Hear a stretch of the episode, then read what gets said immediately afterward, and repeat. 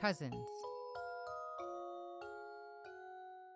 What a wonderful feeling for little kids when they are told they will see their cousin soon.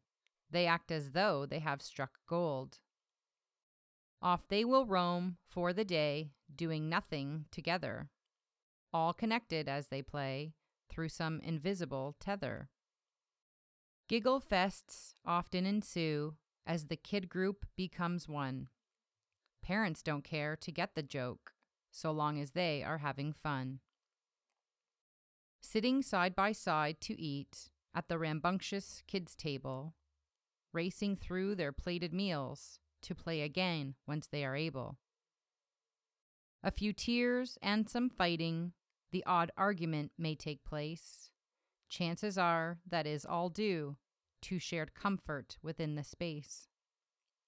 It's funny that as adults, all of those old feelings exist, since hanging out with cousins is fun one simply can't resist.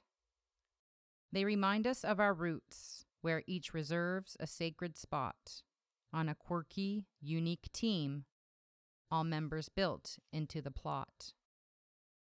Cousins may have seen our flaws, but all the best parts of us too. Though busy lives may separate, not even time can shake the crew.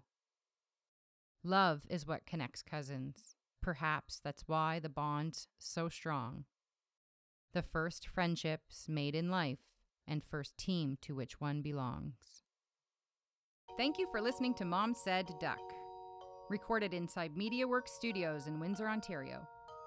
Please make sure to follow me on your favorite social media platforms or visit momsaidduck.com to see more from this mother duck.